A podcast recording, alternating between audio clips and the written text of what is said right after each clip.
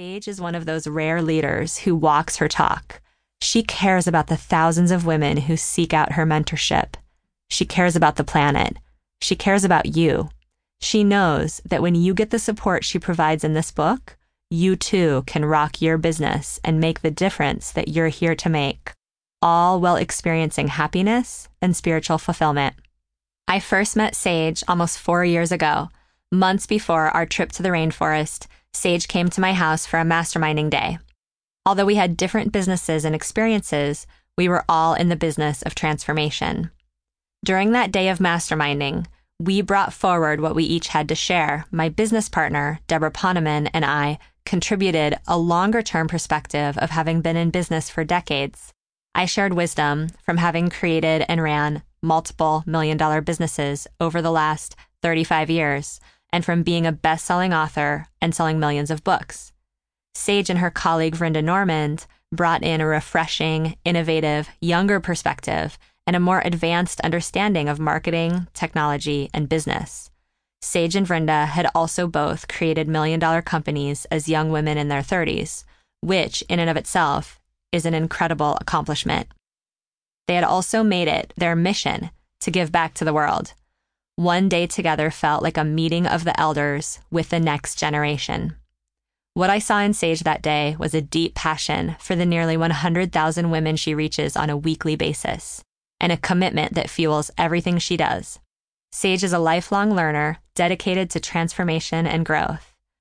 We can't really expect our customers and clients to grow and change if we're not committed to doing the work alongside them, can we?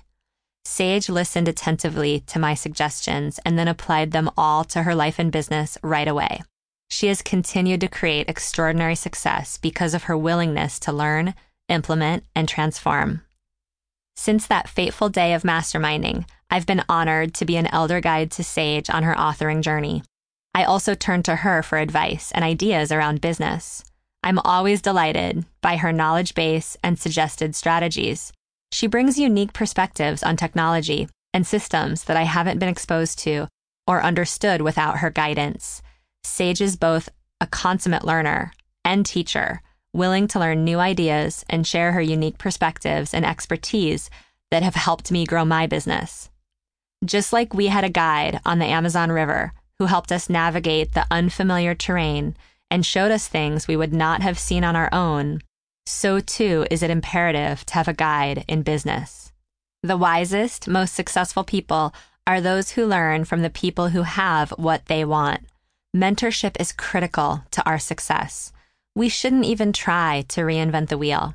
Having a guide is the shortcut to creating what you want in your business and in your life. It's no accident that you picked up this book. The guidebook that you hold in your hands will inspire, educate, and entertain you, as it also breaks down the daunting task of building a business into realistic, bite-sized chunks. The time is now for women to design businesses that are in true alignment with feminine values, rather than discarding those values. I believe this book will play an essential role in supporting you and many other conscious women entrepreneurs around the globe to redefine the playing field and the game of business itself. Please read this book. You don't need to try to figure out how to create success on your own. You can trust that Sage is speaking from experience that is tried and true, and that you will be guided in the absolute best way possible for your success, for your fulfillment, and for your future clients and customers. Here's to the rocking business that's waiting for you.